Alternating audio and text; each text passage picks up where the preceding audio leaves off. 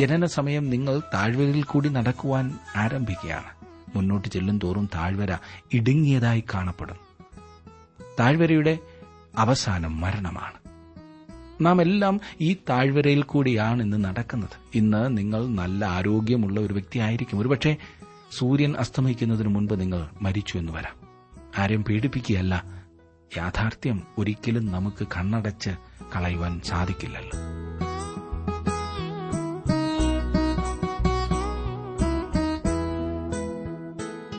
Trans World radio ഇന്ത്യയുടെ ജീവസന്ദേശ വചന പഠന പരിപാടിയിലേക്ക് സ്വാഗതം ഇന്നും തിരുവചനം പഠിക്കുവാൻ നമുക്ക് ലഭിച്ച അവസരത്തിനായി ദൈവത്തിന് നന്ദി പറഞ്ഞുകൊണ്ട് നമുക്ക് പഠനം ആരംഭിക്കാം ബ്രദർ ജോർജ് ഫിലിപ്പ് പഠിപ്പിക്കുന്നു ശ്രദ്ധിച്ചാലും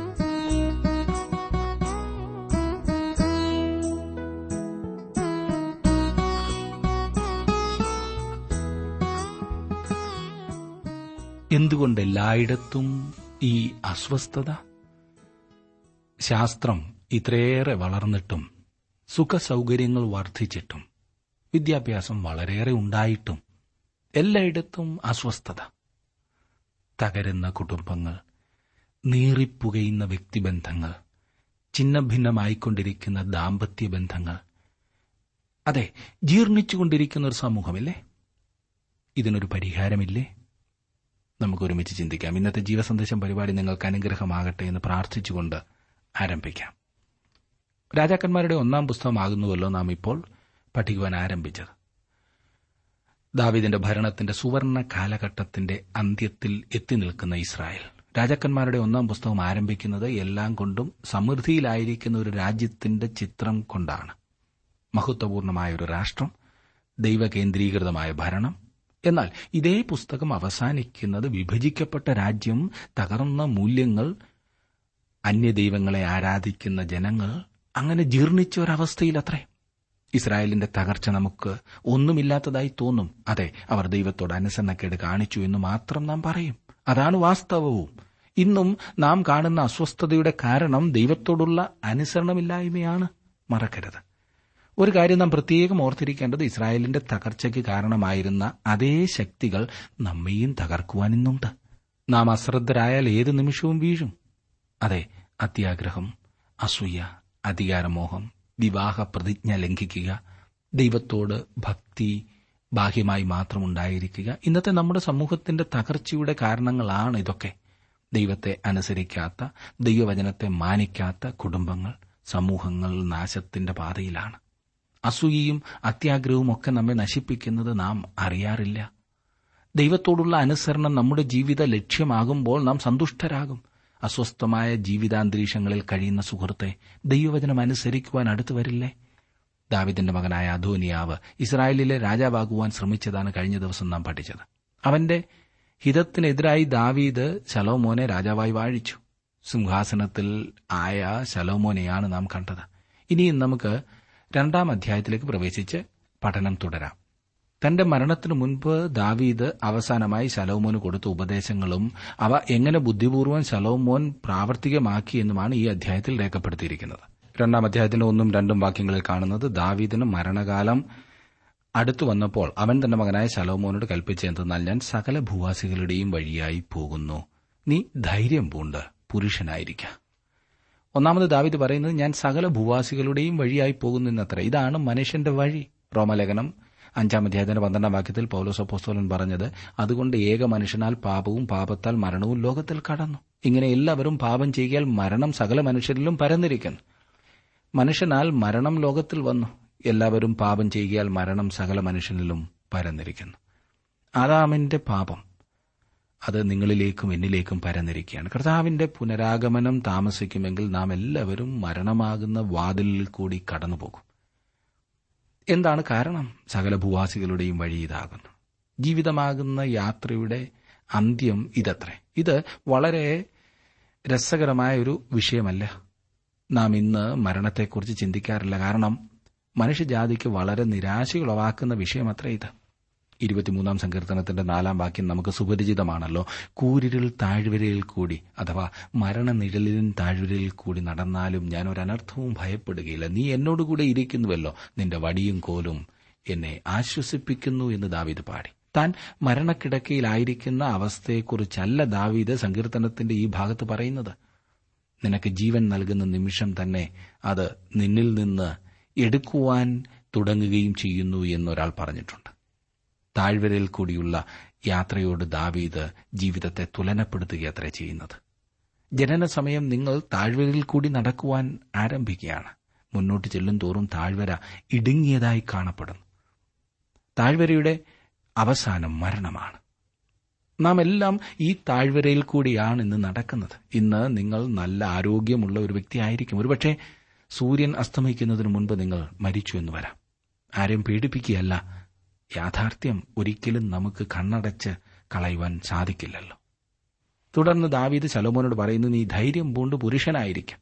യോഹനാൻ സ്നാപകനെ കാണുവാൻ വന്ന പുരുഷാരത്തോട് കർത്താവായ യേശുക്രിസ്തു പ്രകാരം പറഞ്ഞു നിങ്ങൾ എന്ത് കാണുവാൻ മരുഭൂമിയിലേക്ക് പോയി മാർദ്ദവ വസ്ത്രം ധരിച്ച മനുഷ്യനെയോ മാർദ്ദവ വസ്ത്രം ധരിക്കുന്നവർ രാജഗ്രഹങ്ങളിലല്ലോ യോഹനാൻ സ്നാപകൻ മരുഭൂമിയിലാണ് വളർത്തപ്പെട്ടത് അവൻ പരിപരുത്ത സ്വഭാവക്കാരനായിരുന്നു സലോമോൻ തന്റെ പിതാവിനെ പോലെ അല്ലായിരുന്നു ഒരു പുരുഷത്വമുള്ള വ്യക്തിയായിരുന്നു അവൻ ഗോല്യാത്തിനെ നേരിട്ടപ്പോൾ നാം കണ്ടതാണ് ശലോമോൻ അതുപോലെ പുരുഷത്വമുള്ള ആളായിരുന്നില്ല ദാവീദ് ധൈര്യശാലിയായിരുന്നു ശലോമോൻ ആകട്ടെ കൊട്ടാരത്തിലാണ് വളർന്നു വന്നത് വാസ്തവത്തിൽ ശലോമോൻ സ്ത്രീകളുടെ കൊട്ടാരത്തിലാണ് വളർന്നു വന്നത് എന്നത്ര ചിന്തിക്കുന്നത് അവന് സ്ത്രീകളെപ്പറ്റി മാത്രമേ അറിയുമായിരുന്നുള്ളൂ അതുകൊണ്ടായിരിക്കാം ശലോമോന് ആയിരക്കണക്കിന് സ്ത്രീകൾ അവന്റെ ചുറ്റിലും ഉണ്ടായിരുന്നത് എന്ന് തോന്നുന്നു ശലോമോന് ദാവിദിനുണ്ടായിരുന്ന ഏതെങ്കിലും സ്വഭാവം ഉണ്ടായിരുന്നു എന്ന് എനിക്ക് ചിന്തയില്ല നിങ്ങൾ ഒരുപക്ഷെ ശലോമോനെ കുറിച്ച് ചിന്തിച്ചു വെച്ചിരിക്കുന്നതിൽ നിന്നും വ്യത്യസ്തമായിരിക്കും ഞാൻ പറയുന്നത് അതുകൊണ്ട് തന്നെ നിങ്ങളെ ആ കാര്യം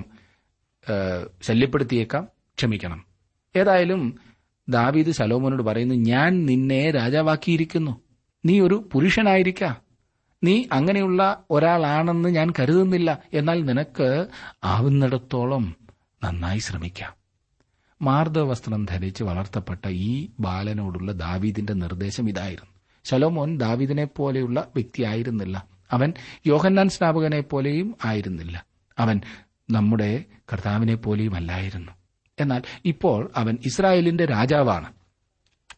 മൂന്നും നാലും വാക്യങ്ങളിൽ നാം വായിക്കുന്നത് നീ എന്തു ചെയ്താലും എവിടേക്ക് തിരിഞ്ഞാലും സകലത്തിലും നീ കൃതാർത്ഥനാകേണ്ടതിനും നിന്റെ മക്കൾ പൂർണ്ണ ഹൃദയത്തോടും പൂർണ്ണ മനസ്സോടും കൂടെ എന്റെ മുമ്പാകെ സത്യമായി നടന്ന് തങ്ങളുടെ വഴി സൂക്ഷിച്ചാൽ ഇസ്രായേലിന്റെ രാജസനത്തിൽ ഇരിപ്പാൻ ഒരു പുരുഷൻ നിനക്ക് ഇല്ലാതെ പോകയില്ല എന്ന് യഹോവ എന്നോട് അരളി ചെയ്ത വചനം ഞാൻ ഉറപ്പിക്കേണ്ടതിന് മായി മോശയുടെ ന്യായപ്രമാണത്തിൽ എഴുതിയിരിക്കുന്നത് പോലെ നിന്റെ ദൈവമായ യഹോവയുടെ വഴികളിൽ നടന്ന് അവന്റെ ചട്ടങ്ങളും കൽപ്പനകളും വിധികളും സാക്ഷ്യങ്ങളും പ്രമാണിച്ചുകൊണ്ട് അവന്റെ ആജ്ഞ അനുസരിച്ചു കൊള്ളുക യഹോവയായ ദൈവത്തോടും ദൈവവചനത്തോടും പറ്റിച്ചേർന്നിരിക്കണമെന്നത്രേ ദാവീദ് ശലോമോനെ ഉപദേശിക്കുകയും പ്രേരിപ്പിക്കുകയും ചെയ്യുന്നത് ഈ യുവാവിനോടുള്ള ദാവീദിന്റെ ഉപദേശം വളരെ പ്രാധാന്യമർഹിക്കുന്നുവെന്നത്രേ ഇത് തന്റെ ജീവിതത്തിൽ പ്രായോഗികമാക്കുവാൻ ശ്രമിച്ചതുകൊണ്ട് അവൻ ലോകത്തിലെ ഏറ്റവും ശ്രേഷ്ഠരായ രാജാക്കന്മാരിൽ ഒരാളായി തീർന്നതായി നാം കാണുന്നത് വാസ്തവത്തിൽ ജീവിച്ചിരുന്നിട്ടുള്ള രാജാക്കന്മാരിൽ ഏറ്റവും ശ്രേഷ്ഠന്മാരുടെ കൂട്ടത്തിൽ ശലോമോനെയും നാം കാണും ദാവീദ് ശലോമോന് ചെയ്തു കൊടുത്ത കാര്യങ്ങൾ എന്താണെന്ന് നമുക്ക് നോക്കാം ഒന്ന് രാഷ്ട്രത്തിന്റെ നേതൃത്വം അവൻ ശൌലിന്റെ ഗ്രഹത്തിൽ നിന്നും ബെന്യാമിൻ ഗോത്രത്തിൽ നിന്നും യഹൂദ ഗോത്രത്തിലേക്ക് മാറ്റുകയും ദാവീദിന്റെ ഗ്രഹം ഉറപ്പിക്കുകയും ചെയ്തു പുതിയ നിയമം നാം പഠിക്കുമ്പോൾ ഇത് ഏറ്റവും പ്രാധാന്യം അർഹിക്കുന്ന കാര്യമായി നമുക്ക് കാണുവാൻ കഴിയും മത്തായുടെ സുവിശേഷം ആരംഭിക്കുന്നത് ഇപ്രകാരമാണ് അബ്രഹാമിന്റെ പുത്രനായി ദാവീദിന്റെ പുത്രനായി യേശുക്രിസ്തുവിന്റെ വംശാവലി മത്താരുടെ സുവിശേഷം ഒന്നാം അധ്യായത്തിന് ഒന്നാം വാക്യം ലൂക്കോസിന്റെ സുവിശേഷം ഒന്നാം അധ്യായം നാം വായിക്കുമ്പോൾ അതിന്റെ മുപ്പത്തിയൊന്നും മുപ്പത്തിരണ്ടും വാക്യങ്ങളിൽ നാം കാണുന്നത് നീ ഗർഭം ധരിച്ചൊരു മകനെ പ്രസവിക്കും അവന് യേശു എന്ന് പേർ വിളിക്കണം അവൻ വലിയവനാകും അത്യുന്നതന്റെ പുത്രൻ എന്ന് വിളിക്കപ്പെടും കർത്താവായ ദൈവം അവന്റെ പിതാവായ ദാവീദിന്റെ സിംഹാസനം അവന് കൊടുക്കും ഇസ്രായേലിലെ സിംഹാസനം ദാവീദിന്റെ വംശത്തിൽപ്പെട്ട ഒരു വ്യക്തിക്ക് മാത്രമേ ലഭിക്കുകയുള്ളൂ എന്നാണ് ഇവിടെ പറഞ്ഞിരിക്കുന്നത് ദാവീദ് എരുശലേം വിശുദ്ധ നഗരമായി സ്ഥാപിക്കുകയും അതിനെ മതപരമായ കേന്ദ്രമാക്കി തീർക്കുകയും യഹൂദന്മാരുടെ എല്ലാം തലസ്ഥാന നഗരമാക്കുകയും ചെയ്തു ഇന്നുവരെയും അത് അപ്രകാരം തുടർന്നുകൊണ്ടിരിക്കുന്നു ആയിരത്തി തൊള്ളായിരത്തി അറുപത്തിയേഴിൽ ആറ് ദിവസത്തെ യുദ്ധത്തിൽ യെരുസലേം ഇസ്രായേൽക്കാർ അറബികളുടെ കയ്യിൽ നിന്ന് പിടിച്ചെടുത്തപ്പോൾ ഇത് വിട്ടുകൊടുക്കുവാൻ തങ്ങൾ ഉദ്ദേശിക്കുന്നില്ല കാരണം ദാവിദിന്റെ കാലം മുതൽ തുടർന്നു വരുന്ന കാര്യമാണിത് എന്നത്രേ അവർ പറഞ്ഞത് എരുസലേം ദാവിദിന്റെ പ്രിയ നഗരമായിരുന്നു ദാവിദ് അതിനെ ഇസ്രായേൽ ജാതിയുടെ തലസ്ഥാന നഗരമാക്കി അതിൽ ദേവാലയം പണിയുകയും മതപരമായ കേന്ദ്രമായി അതിനെ തീർക്കുകയും ചെയ്തുകൊണ്ട് സലോമോൻ എരുസലേമിനെ മനോഹരമാക്കി തീർത്തു എന്നാൽ ദാവീദാണ് ദേവാലയത്തിന്റെ പണിക്കാവശ്യമായ ആദ്യ നടപടികൾ കൈക്കൊണ്ടത് എന്ന കാര്യം നാം ഓർത്തിരിക്കേണ്ടത് അത്രേ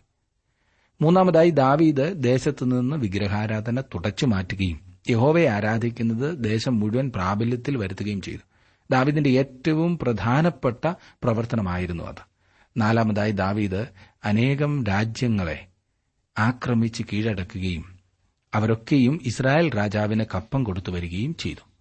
അവർ ദേശത്തിന്റെ അതിർത്തി തെക്ക് ഈജിപ്തിലേക്കും വടക്കും കിഴക്കും യൂഫർട്ടിസ് നദി വരെയും വിസ്തൃതമാക്കി ദാവിദിന്റെ കാലത്താണ് വാസ്തവത്തിൽ ഇസ്രായേലിന്റെ അതിർത്തികൾ ഇത്രമാത്രം വിസ്തൃതമായിരുന്നിട്ടുള്ളത് അതിനു മുൻപോ അതിനുശേഷമോ അങ്ങനെ ആയിരുന്നിട്ടില്ല ദാവിദ് ഇസ്രായേലിന്റെ ശത്രുക്കളെ എല്ലാം കീഴടക്കിയിരുന്നതുകൊണ്ട് ശലോമോന്റെ ഭരണകാലത്ത് സമാധാനം സാധ്യമായിരുന്നു അഞ്ചാമതായി ദാവീദ് അന്യജാതിക്കാർത്തികളെ വിവാഹം ചെയ്തത് രാഷ്ട്രീയമായ ലക്ഷ്യം വെച്ചുകൊണ്ട് ആയിരുന്നു ധാർമ്മികവും മതപരവുമായി കഴിവുള്ളിടത്തോളം തെറ്റുകൂടാതെയുമായിരുന്നു വെപ്പാട്ടിമാർ ഉണ്ടായിരിക്കുക എന്നത് അക്കാലത്ത് രാജാക്കന്മാരുടെ രീതിയായിരുന്നു എന്നാൽ ദാവീദിന് അനേകം ഭാര്യമാരുണ്ടായിരുന്നതിനെ ദൈവം അംഗീകരിച്ചിരുന്നില്ല എന്ന കാര്യം ഞാൻ ഓർപ്പിക്കട്ടെ അവർ മുഖാന്തരമാണ് ദാവീദിന് കൂടുതൽ കുഴപ്പങ്ങൾ തന്റെ കുടുംബത്തിൽ ഉണ്ടായത് ഈ ഭാര്യമാരിൽ കൂടി ദാവീദിന് ജനിച്ച പുത്രന്മാർ കൊട്ടാരത്തിൽ പ്രശ്നങ്ങൾ സൃഷ്ടിച്ചുകൊണ്ടാണിരുന്നത് അത് ദാവീദിന്റെ ജീവിതകാലം മുഴുവൻ ദുഃഖത്തിനും പ്രയാസത്തിനും ഇടയാക്കിയിരുന്നു ദാവീദ് ഭയങ്കരമായ പാപത്തിൽ വീണു എന്നത് ശരിയാണ് എന്നാൽ ബെത്സബയെ വിവാഹം കഴിച്ചതിന് ശേഷം പിന്നീട് ആ വിധമായ അപവാദങ്ങൾ ദാവീദിന്റെ ജീവിതത്തിൽ നാം കാണുന്നില്ല ആറാമതായി ദാവീദ് ഒരു സംഗീതക്കാരനായിരുന്നു സംഗീതജ്ഞനായിരുന്നു ഇസ്രായേലിലെ മധുര ഗായകൻ എന്നാണ് തന്നെ തന്നെ പരിചയപ്പെടുത്തിയിരിക്കുന്നത് കുറഞ്ഞപക്ഷം എഴുപത്തിമൂന്ന് സങ്കീർത്തനങ്ങളിലെങ്കിലും ദാവീദ് പാടിയിട്ടുണ്ട് ഏഴാമതായി ദാവീദ് ദേവാലയത്തിന് പദ്ധതിയിട്ടു യഹോവയെ ആരാധിക്കുന്നതും ജനത്തിന്റെ മതപരമായ ജീവിതം ഉയർത്തുന്നതിനും ആത്മീകമായിട്ടുള്ള നിലവാരം ഉയർത്തുന്നതിനും ദാവീദ് അപ്രകാരം പദ്ധതിയിട്ടു ദേവാലയം പണിയുവാൻ പദ്ധതിയിട്ടു എന്നാൽ ദേവാലയം പണിയുന്നതിന് ദാവീദിന് അനുവാദം ലഭിച്ചില്ല എന്ന് നാം കാണും എട്ടാമതായി ശൗലിന്റെയും അവന്റെ പുത്രന്റെയും മരണത്തെ തുടർന്ന് വടക്കുള്ള പത്ത് ഗോത്രങ്ങളും തെക്കുള്ള യഹൂദയും ബെന്യാമീനും തമ്മിൽ ശത്രുത നിലവിലിരുന്നെങ്കിലും ദാവിദിന് ഗോത്രങ്ങളെയെല്ലാം തന്റെ ഭരണത്തിൽ ഒന്നിച്ചു കൊണ്ടുവരുന്നതിനും എരുസലേമിനെ ദേശത്തിന്റെ തലസ്ഥാനമാക്കുന്നതിനും വലിയ പ്രയാസമുണ്ടായിരുന്നില്ല ഒൻപതാമതായി ദാവീദിന്റെ മരണസമയം ഇസ്രായേൽ ശക്തിയിലും സൈന്യത്തിലും മറ്റാരുടെയും പിന്നിലായിരുന്നില്ല ദേശത്ത് സമാധാനവും സ്വാതന്ത്ര്യവും നിലനിന്നിരുന്നു ദാവീദ് തന്റെ ഭരണകാലത്ത് കെട്ടിപ്പടുത്ത സമാധാനമാണ് ശലോമോന്റെ ഭരണകാലത്ത് വാസ്തവത്തിൽ നിലനിന്നിരുന്നത് എന്ന് നമുക്ക് കാണുവാനായിട്ട് സാധിക്കും ഇത്രമാത്രം അനുഭവ സമ്പത്തുള്ള ദാവീദാണ് തന്റെ മകനും അടുത്ത രാജാവുമായ ശലോമോനെ ഉപദേശിക്കുന്നത് ദൈവം വാഗ്ദത്വം ചെയ്തതുപോലെ രാജ്യത്തെ നിലനിർത്തുവാൻ തന്റെ വ്യക്തി ജീവിതത്തിന്റെയും രാജ്യഭരണത്തിന്റെയും കേന്ദ്രം ദൈവവും അവന്റെ കൽപ്പനകളും ആയിരിക്കേണ്ടതുണ്ട് എന്ന് ദാവീദ് ശലോമോനെ ഗുണദോഷിക്കുന്നു ദൈവം ദാവിദിനോട് ചെയ്ത ഈ ഉടമ്പടിക്ക് രണ്ട് ഭാഗങ്ങളുണ്ട് എന്ന് നാം ശമുവിന്റെ രണ്ടാം പുസ്തകം ഏഴാം അധ്യായത്തിൽ പഠിച്ചതാണല്ലോ ഒരു ഭാഗം വ്യവസ്ഥയോടുകൂടിയതും രാജാവിന്റെ പ്രവർത്തനത്തെ ആശ്രയിച്ചിരിക്കുന്നതുമായിരുന്നു മറ്റേ ഭാഗം വ്യവസ്ഥ കൂടാതെയുള്ളതായിരുന്നു ദൈവത്തിന്റെ വ്യവസ്ഥയോട് കൂടിയ വാഗ്ദാനം എന്തെന്നാൽ ദാവീദും അവന്റെ സന്തതികളും രാജാക്കന്മാരായി തുടരുന്നത് അവർ ദൈവത്തെ മാനിക്കുകയും അനുസരിക്കുകയും ചെയ്യുമെങ്കിൽ മാത്രമാണെന്നത്ര ദാവീദിന്റെ സന്തതികൾ ഈ പറഞ്ഞതിൽ പരാജയപ്പെട്ടപ്പോൾ അവർക്ക് സിംഹാസനം നഷ്ടപ്പെട്ടു ദൈവത്തിന്റെ വ്യവസ്ഥയില്ലാത്ത വാഗ്ദാനം എന്തെന്നാൽ ദാവീദിന്റെ വംശം നീക്കുമായി തുടരുമെന്നത്രേ ഇത് യേശുക്രിസ്തുവിന്റെ ജനനത്തോട് നിവൃത്തിയായി അതെ ദാവീദിന്റെ സന്തതിയും ദൈവത്തിന്റെ നിത്യപുത്രനും അവനാണ് ദൈവത്തോടുള്ള അനുസരണത്തിന്റെ ഉത്തമ മാതൃകയായിരുന്ന ദാവീദ് തന്റെ മകന് നല്ല ഒന്നാന്തര ഉപദേശങ്ങൾ നൽകുന്നു അത് അനുസരിക്കണോ വേണ്ടായോ എന്നുള്ളത് ശലോമോന്റെ തീരുമാനം പോലെ ഇരിക്കും നമ്മോടും ദൈവത്തിന് പറയുവാനുള്ളത് ഇത് തന്നെയാണ് അനുസരിക്കുമെങ്കിൽ അനുഗ്രഹം നിശ്ചയമാണ് നമ്മുടെ ജീവിതത്തിന്റെയും പ്രവർത്തനങ്ങളുടെയും കേന്ദ്രം ദൈവമായിരിക്കണം തന്റെ ശത്രുക്കളെക്കുറിച്ച് ശലോമോന് ദാവീദ് അല്പം കർക്കശമായ ഉപദേശങ്ങളാണ് നൽകുന്നത് പുതിയ രാജാവിന് തന്റെ സിംഹാസനം ഉറപ്പാക്കുവാനുള്ള ഉപദേശമായിട്ടാണ് ഇത് നൽകിയിരിക്കുന്നത് നിയമപരമായി പറയുകയാണെങ്കിൽ തന്റെ ശത്രുക്കൾ അർഹിക്കുന്ന ശിക്ഷ അവർക്ക് നൽകുവാനാണ് ദാവീദ് ശലോമോനോട് പറയുന്നത് തുടർന്ന് എട്ടും ഒൻപതും വാക്യങ്ങൾ നമുക്ക് നോക്കാം രണ്ടാം അധ്യായത്തിന്റെ എട്ട് ഒൻപതും പിന്നെ ബഹൂരീമിലെ ബെന്യാമീന്യനായ ഗേരയുടെ മകൻ ഷിമയി എന്നൊരുവനുണ്ടല്ലോ ഞാൻ മഹനീമിലേക്ക് പോകുന്ന ദിവസം അവൻ എന്നെ കഠിന ശാപത്തോടെ ശപിച്ചു എങ്കിലും അവൻ യോർദാങ്കൽ എന്നെ എതിരേറ്റു വന്നതുകൊണ്ട് അവനെ വാൾ കൊണ്ട് കൊല്ലുകയില്ല എന്ന് ഞാൻ യഹോബാ നാമത്തിൽ അവനോട് സത്യം ചെയ്തു എന്നാൽ നീ അവനെ ശിക്ഷിക്കാതെ വിടരുത് നീ ബുദ്ധിമാനല്ലോ അവനോട് എന്ത് ചെയ്യണമെന്ന് നീ അറിയും അവന്റെ നരയെ രക്തത്തോടെ പാതാളത്തിലേക്ക് അയക്കുക പ്രതികാര വാഞ്ചിയോട് ദാവിദ് ഇവിടെ പ്രവർത്തിക്കുന്നതായി നമുക്ക് തോന്നാം എന്നാൽ വാസ്തവത്തിൽ അങ്ങനെ ആയിരുന്നില്ല എന്ന് ഞാൻ പറഞ്ഞാൽ ഒരു പക്ഷം മാത്രം ഞാൻ സംസാരിക്കുന്നു എന്ന് നിങ്ങൾക്ക് തോന്നിയേക്കാം ഈ ഒരു വഞ്ചകനായിരുന്നു എങ്കിലും ദാവിദ് അവനെ തൊടുകയില്ല എന്ന് സത്യം ചെയ്തിരുന്നത് കൊണ്ട് ഇപ്പോഴും ജീവനോടെ ഇരിക്കുന്നു എന്ന് മാത്രം ദാവിദ് വാക്ക് പാലിക്കുന്ന വ്യക്തിയായിരുന്നു ഇപ്പോൾ അവൻ ശലോമോനോട് പറയുന്നത് ഷിമയെ സൂക്ഷിക്കുവാൻ അത്രേ അവൻ വഞ്ചന തുടരുകയാകുന്നുവെങ്കിൽ അവനെ വെറുതെ വിടരുത് എന്നത്രേ ശലോമോൻ അവനോട് അവന്റെ പ്രവർത്തനത്തിനനുസരിച്ച് പ്രവർത്തിക്കണം എന്ന് ദാവീദ് ഉപദേശിക്കുകയാണ് ചെയ്യുന്നത് ചിമയി അനുസരണക്കേട് കാണിക്കുകയും വാസ്തവത്തിൽ അവൻ വഞ്ചകനാണെന്ന് തെളിയിക്കുകയും ചെയ്തപ്പോൾ ശലോമോൻ അവനെ കൈകാര്യം ചെയ്യുന്നതായി നാം തുടർന്ന് കാണുന്നതാണ് ഇനിയും നാം പത്തും പതിനൊന്നും വാക്യങ്ങളിൽ വായിക്കുന്നത് പിന്നെ ദാവീദ് തന്റെ പിതാക്കന്മാരെ പോലെ നിദ്ര പ്രാപിച്ചു ദാവീദിന്റെ നഗരത്തിൽ അവനെ അടക്കം ചെയ്തു ദാവീദ് ഇസ്രായേലിൽ വാണകാലം നാൽപ്പത് സംവത്സരം അവൻ ഹെബ്രോനിൽ ഏഴ് സമ്മത്സരവും യെരുസലേമിൽ മുപ്പത്തിമൂന്ന് സമ്മത്സരവും വാണു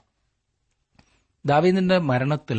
ഒരു ദുഃഖസൂചനയുണ്ട് അവനൊരു ശ്രേഷ്ഠ ദൈവ മനുഷ്യനായിരുന്നു ദാവീദിന്റെയും ബേത്സബയുടെയും ആദ്യത്തെ പുത്രനെക്കുറിച്ച് നിങ്ങൾക്ക് ഓർമ്മയുണ്ടോ അവൻ ഏതാനും ദിവസം മാത്രം പ്രായമുള്ളപ്പോൾ മരിക്കുകയാണ് ചെയ്തത് ദാവീദ് അവനെക്കുറിച്ച് പറഞ്ഞത് ഞാൻ അവന്റെ അടുക്കിലേക്ക് പോകുകയല്ലാതെ അവൻ എന്റെ അടുക്കിലേക്ക് മടങ്ങി വരികയില്ലല്ലോ എന്നത്രേ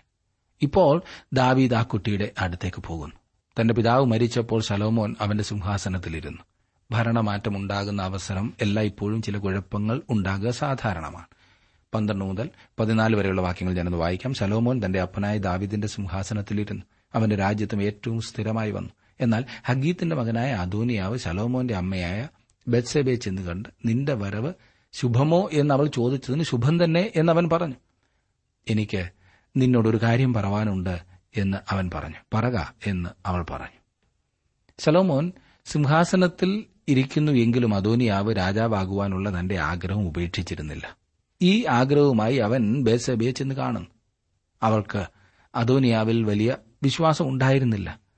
അവന്റെ വരവിന്റെ ഉദ്ദേശം എന്താകുന്നു എന്ന് അവൾ അന്വേഷിച്ചു അത് സമാധാനപരമായ ഒന്നാകുന്നു എന്ന് അധോനിയാവ് മറുപടി പറഞ്ഞു പറക ഞാൻ കേൾക്കാമെന്ന് ബത്സേബ പറഞ്ഞു പതിനഞ്ചാം വാക്യത്തിൽ നാം വായിക്കുമ്പോൾ താൻ ശലോമോനേക്കാൾ ജനങ്ങളുടെ ഇടയിൽ സമ്മതനായിരുന്നു എന്നുള്ള ആ കാര്യം അവൻ പറയും താൻ രാജാവാകണമെന്നാണ് ജനം താൽപര്യപ്പെട്ടിരുന്നത് എന്നത്രേ അധോനിയാവ് പറയുന്നത് പതിനാറും പതിനേഴും വാക്യങ്ങളിൽ രാജ്യഭരണം എങ്കിൽ നിന്ന് എടുത്തു കളഞ്ഞതിനാൽ എനിക്ക് ഒരു ചെറിയ അപേക്ഷ മാത്രമാണ് ഉള്ളത് എന്നാണ് അധോനിയാവ് പറയുന്നത് അബീശകിനെ എനിക്ക് ഭാര്യയായി ലഭിക്കുവാൻ ഞാൻ താൽപര്യപ്പെടുന്നു ദാവിദിന്റെ അവസാന ദിവസങ്ങളിൽ അവനെ ശുശ്രൂഷിച്ച സ്ത്രീയാണല്ലോ അഭിഷേക് പതിനെട്ട് മുതൽ ഇരുപത്തിയൊന്ന് വരെയുള്ള വാക്യങ്ങൾ വരുമ്പോൾ ഇത് ഒരു വിഷമം പിടിച്ച അപേക്ഷയായിരുന്നു എന്നാൽ അവന്റെ അമ്മ പറയുന്നതൊന്നും ശലോമോൻ നിഷേധിക്കുകയില്ല എന്ന് അദോനിയാവിന് അറിയാമായിരുന്നു അതുകൊണ്ടാണ് അവൻ നേരിട്ട് ശലോമോന്റെ അടുത്ത് പോകാതെ ബെത്സബിയുടെ അടുത്തേക്ക് പോയത് ഇരുപത്തിരണ്ടും ഇരുപത്തിമൂന്നും വാക്യങ്ങളിൽ ശലോമോൻ തന്റെ അമ്മയോട് ശൂന്യങ്കാരത്തിയായ അഭിഷേകിനെ അധോനിയാവിനു വേണ്ടി ചോദിക്കുന്നത് എന്ത് രാജ്യത്വത്തെയും അവനു വേണ്ടി ചോദിക്കരുതോ അവൻ എന്റെ ജ്യേഷ്ഠനല്ലോ അവനും പുരോഹിതൻ അബ്യാദാരനും സെരുവയുടെ മകൻ യോവാബിനും വേണ്ടി തന്നെ എന്നുത്തരം പറഞ്ഞു അധോനിയാവ് ഈ കാര്യം ചോദിച്ചത് തന്റെ ജീവനാശത്തിനായിട്ടല്ലെങ്കിൽ ദൈവം തക്കവണ്ണവും അധികവും എന്നോട് ചെയ്യട്ടെ ദേ സംഗതിയാകെ വഷളാകുന്നില്ലേ അധോനിയാവ് വാസ്തവത്തിൽ രാജാവാകുവാനുള്ള ശ്രമം ആരംഭിക്കുവാൻ ശ്രമിക്കുകയാണ് ചെയ്യുന്നത് അവൻ വളരെ ബുദ്ധിപൂർവമാണ് ഈ അപകടം പിടിച്ച ജോലി ആരംഭിച്ചത് അതോനിയാവ് ശലോമോന്റെ മൂത്ത സഹോദരനായിരുന്നു ദാവീദ് തന്റെ പിൻഗാമിയെ തെരഞ്ഞെടുക്കുന്നതിനു മുൻപ് അതോനിയാവ് രാജാവാകുവാൻ ശ്രമിച്ച വിവരം ശലോമോൻ അറിയാമായിരുന്നു ബെത്സബ ചിന്തിച്ചത് അതോനിയാവിന്റെ അപേക്ഷ പരമാർത്ഥതയോടെ ഉള്ളതാകുന്നു എന്നത്രേ എന്നാൽ ഉടൻ തന്നെ അതിന്റെ ഭവിഷ്യത്തെക്കുറിച്ച് ശലോമോന് മനസ്സിലാക്കുവാൻ കഴിഞ്ഞു നാം ഇരുപത്തിനാല് ഇരുപത്തിയഞ്ചും വാക്യങ്ങളിൽ വായിക്കുമ്പോൾ ആകയാൽ എന്നെ സ്ഥിരപ്പെടുത്തിയവനും എന്നെ എന്റെ അപ്പനായ ദാവീദിന്റെ സിംഹാസനത്തിൽ ഇരുത്തി തന്റെ വാഗ്ദാനപ്രകാരം എനിക്കൊരു ഗ്രഹം പണിതവനുമായ യഹോവയാണ് ഇന്ന് തന്നെ അധൂനിയാവ് മരിക്കണം എന്ന് ശലോമോൻ രാജാവ് കൽപ്പിച്ചു യഹോവ നാമത്തിൽ സത്യം ചെയ്തു പിന്നെ ശലോമോൻ രാജാവ് യഹോയാദയുടെ മകനായ ബെനയാവെ അയച്ചു അവൻ അവനെ വെട്ടിക്കൊന്നു കളഞ്ഞു അധോനിയാവിന്റെ വാദം വളരെ ക്രൂരമായ ഒന്നായിരുന്നു എന്നാൽ സിംഹാസനത്തിലേക്കുള്ള എതിർപ്പിനെ അത് ഇല്ലാതാക്കി തീർന്നു ശലോമോന് സിംഹാസനത്തിൽ ഭയം കൂടാതെ വാഴുന്നതിന് അദോനിയാവിനെ കൊല്ലേണ്ടത് ആവശ്യമായിരുന്നു അദോനിയാവ് ജീവനോടിരിക്കും കാലം മുഴുവനും അവൻ രാജസ്ഥാനം പിടിച്ചെടുക്കുന്നതിന് എന്തെങ്കിലുമൊക്കെ പരിശ്രമം ചെയ്തുകൊണ്ടിരിക്കും അദോനിയാവ് മാറ്റപ്പെട്ടു കഴിഞ്ഞു ഇനിയും പ്രധാന സ്ഥാനം വഹിക്കുന്നവനായി അദോനിയാവിന്റെ അനുയായികളെയും നീക്കം ചെയ്യേണ്ടത് ആവശ്യമാണെന്ന് ശലോമോൻ മനസ്സിലാക്കുന്നു ഇരുപത്തിയാറ് ഇരുപത്തിയേഴും വാക്യങ്ങളിൽ അഹറോന്റെ വംശത്തിൽപ്പെട്ട അബ്യാദാരനെ പൌരോഹിത്യ ശുശ്രൂഷയിൽ നിന്ന് നീക്കം ചെയ്തു അതോനിയാവോട് ചേർന്ന് ഗൂഢാലോചന ചെയ്തതിനാൽ അബ്യാദാരനെ സ്ഥാനഭ്രഷ്ടനാക്കി അവന്റെ വീട്ടിലേക്ക് അയച്ചതായി കാണുന്നു അബ്ശാലോം ദാവിദിനെതിരായി പ്രവർത്തിക്കുന്ന കാലത്ത് അബ്യാദാർ ദാവിദിനോട് വിശ്വസ്തനായിരുന്നതുകൊണ്ട് മാത്രമാണ് ശലോമോൻ അബ്യാദാരനെ കൊല്ലാഞ്ഞത് അബ്യാദാരന്റെ മരണത്തോടുകൂടി ഏലിയുടെ വംശം അവസാനിക്കുകയാണ് ചെയ്തത് ഇരുപത്തിയെട്ട് മുതലുള്ള വാക്യങ്ങളിൽ നാം കാണുമ്പോൾ അബ്യാദാരനും അധോനിയാവിനും സംഭവിച്ചതിനെക്കുറിച്ച് യോവ പറഞ്ഞപ്പോൾ അവൻ രക്ഷയ്ക്കുള്ള മാർഗം അന്വേഷിക്കുകയാണ് ചെയ്തത് അവൻ സമാഗമന കൂടാരത്തിലേക്ക് ഓടിപ്പോയി യാഗപീഠത്തിന്റെ കൊമ്പുകളിൽ പിടിക്കാൻ യോവാബിനെ കൊല്ലുവാൻ യഹോയാദയുടെ മകൻ ബെനയാവിനെ ശലോമോൻ ഏർപ്പെടുത്തുന്നു അവൻ യോവാബിനെ പിന്നാലെ ഓടിച്ചെന്ന് അവൻ സമാഗമന കൂടാരത്തിന് പുറത്തു വരുവാൻ യോവാബിനോട് ആവശ്യപ്പെടുന്നു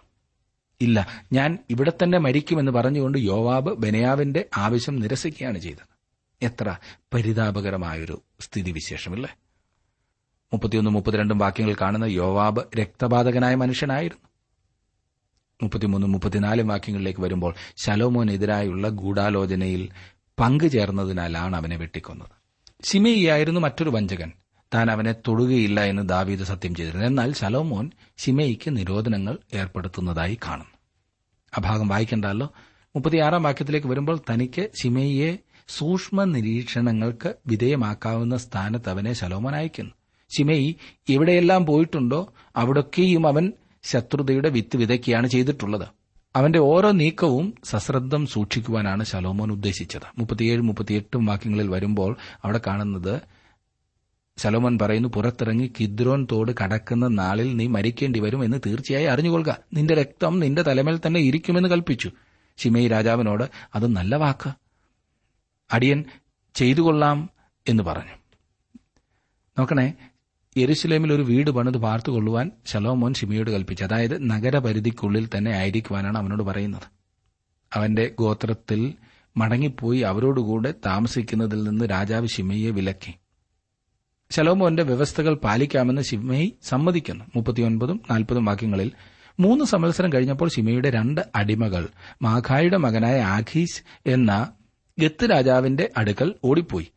തന്റെ അടിമകൾ ഗത്തിലുണ്ടെന്ന് ശിമയ്ക്ക് അറിവ് കിട്ടി അപ്പോൾ ശിമയി എഴുന്നേറ്റ് കഴുതയ്ക്ക് കോപ്പിട്ട് പുറപ്പെട്ട് അടിമകളെ അന്വേഷിപ്പാൻ ഗത്തിൽ ആഗീസിന്റെ അടുക്കൽ പോയി അങ്ങനെ ശിമയി ചെന്ന അടിമകളെ ഗത്തിൽ നിന്ന് കൊണ്ടുവന്നു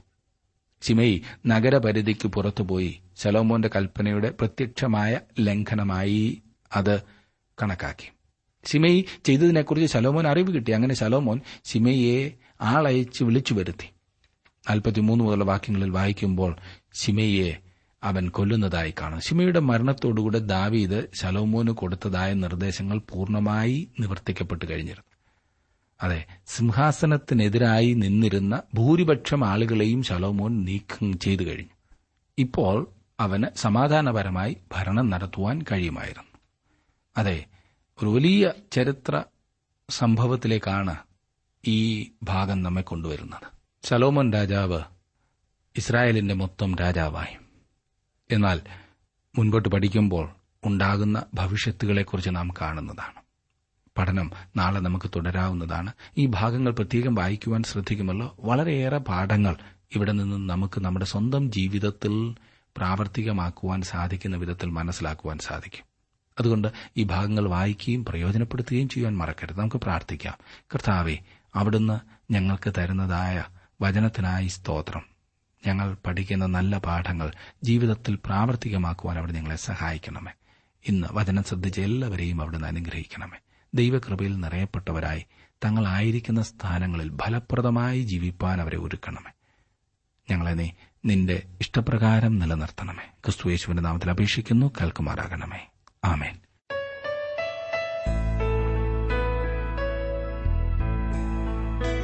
വിഷയവിഭജനം ആവശ്യമുള്ളവർ ഇന്ന് തന്നെ ഞങ്ങളുമായി ബന്ധപ്പെട്ടാലും കൂടാതെ ഓഡിയോ സി ഡി തയ്യാറാകുന്നുണ്ട് ആഗ്രഹിക്കുന്നവർ ഞങ്ങളുടെ തിരുവല്ല ഓഫീസുമായി ബന്ധപ്പെട്ടാലും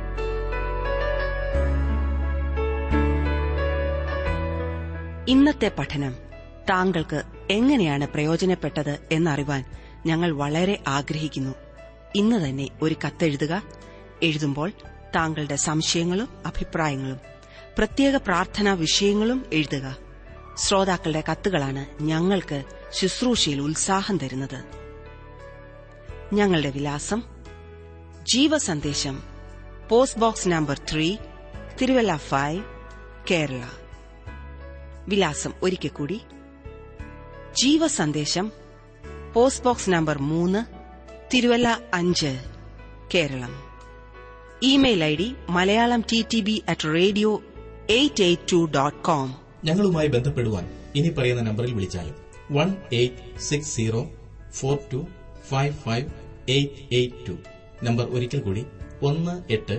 ആറ് പൂജ്യം നാല് രണ്ട് അഞ്ച് അഞ്ച് എട്ട് എട്ട് രണ്ട് ഇന്റർനെറ്റിലും ഞങ്ങളുടെ പരിപാടി ലഭ്യമാണ് website radio eight eight two dot com